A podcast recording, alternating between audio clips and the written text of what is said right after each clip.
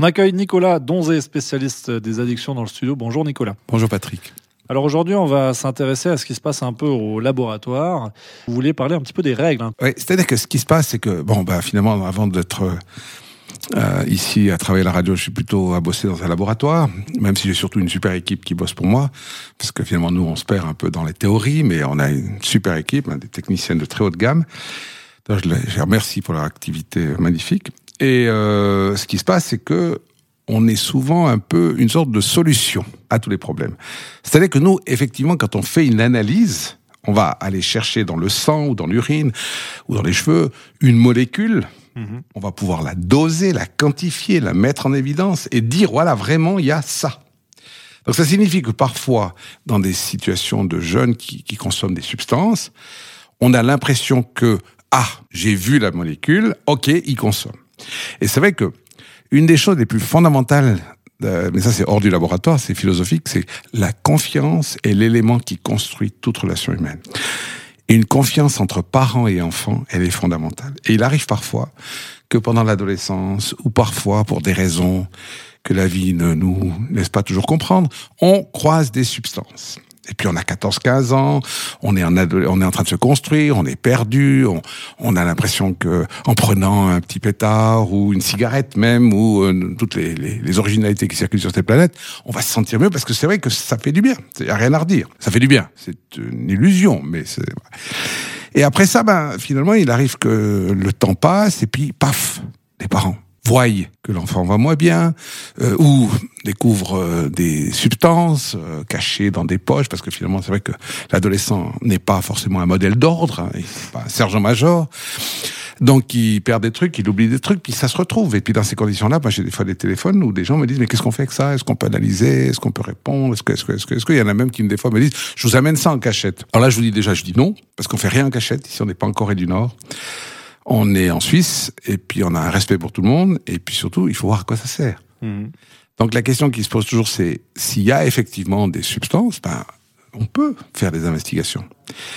Mais il y a une autre chose qu'il faut toujours bien penser, c'est que si quelqu'un consomme des substances, l'analyse ne va pas répondre à la question pourquoi il consomme. Ça va juste nous dire il a consommé. Quand on me téléphone, on me dit ah il a, j'ai- j'ai vu mon fils ou ma fille consommer un joint. J'aimerais analyser. Et moi je dis mais il n'y a pas besoin. Vous l'avez vu. Je vous dis déjà maintenant, et c'est une analyse gratuite que je vous fais au téléphone, c'est un service haut de gamme Hôpital du Valais, c'est positif. Ça sert à rien de faire une investigation sur un fait. Après, la question qui se pose, c'est est-ce que ça va amener à quelque chose? Alors souvent les gens ils disent ouais je vous amène du sang. Quelqu'un m'a amené une fois des cheveux qu'il avait trouvés. Puis j'ai dit non ça je fais pas. Ça ça se fait pas. On, on demande à l'enfant qu'est-ce qui se passe? Et si vraiment il y aurait besoin qu'il rassure les parents en disant non mais je te jure je consomme pas parce que finalement la confiance c'est quelque chose d'assez impressionnant. Je veux dire moi si quelqu'un me dit je ne bois pas, je ne consomme pas, je ne prends rien, moi je crois par défaut. Après, ce qu'il y a, c'est quand c'est dans des contextes judiciaires, c'est plus compliqué. Mais par défaut, moi, si, si quelqu'un me dit non, mais moi, je consomme pas de substance, moi, je dis, je crois. Donc, est-ce qu'il faut encore démontrer ça? Ça casse un peu la confiance, ça. Ah, je te crois pas, je vais quand même démontrer. Et là, la science, elle rend pas service. Le laboratoire ne rend pas service. Puis après, il y a une autre chose, c'est qu'il faut savoir que les questions vont impliquer des réponses différentes selon le l'échantillon qu'on prend. Par exemple, si on prend de l'urine, c'est un indicateur de consommation. Je ne sais pas combien il a consommé. On sait qu'il a consommé d'ici 2, 3, 4, 6 ou une semaine avant.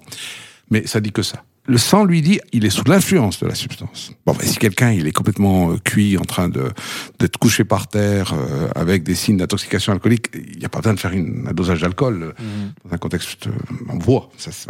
Puis après, on a les cheveux qu'on peut analyser, qui sont, d'un point de vue qualitatif, informatif pour une consommation régulière.